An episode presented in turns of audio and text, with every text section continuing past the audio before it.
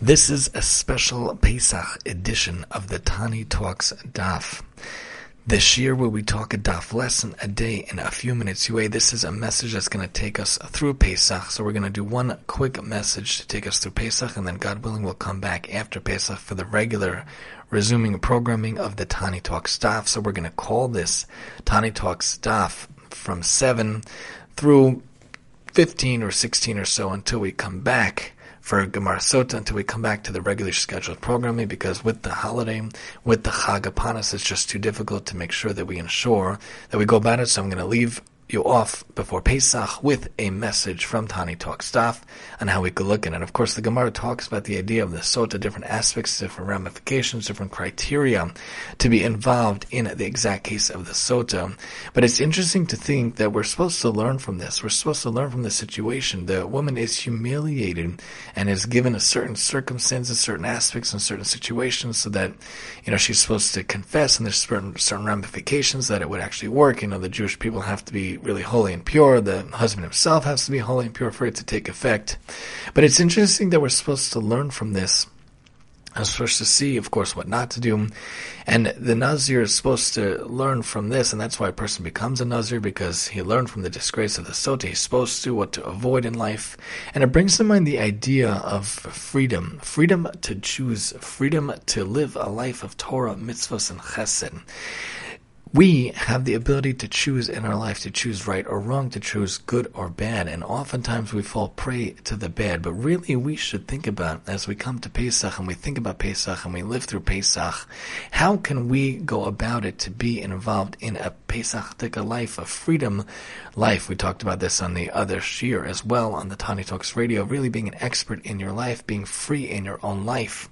How can you go about it to really make sure that you have an expert in your own life, that you are free in your own life. You see that there's much disgrace in this situation. Of course, it's a terrible situation. We should have known from such things, and everyone should have wonderful marriages, wonderful relationships, and wonderful interconnectedness.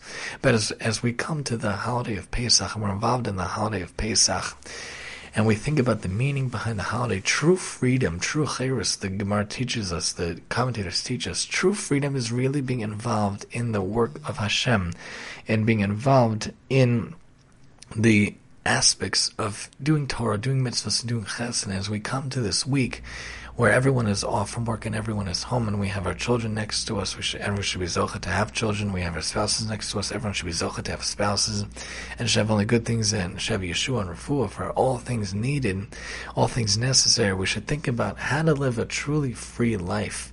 You see in the aspect in the base of English that there's this whole test in order to, to free up any concerns or any, any things that we are involved in the aspect and we're, we're worried is this a truly terrible thing that happened or is it an accusation? Is it true or is it not?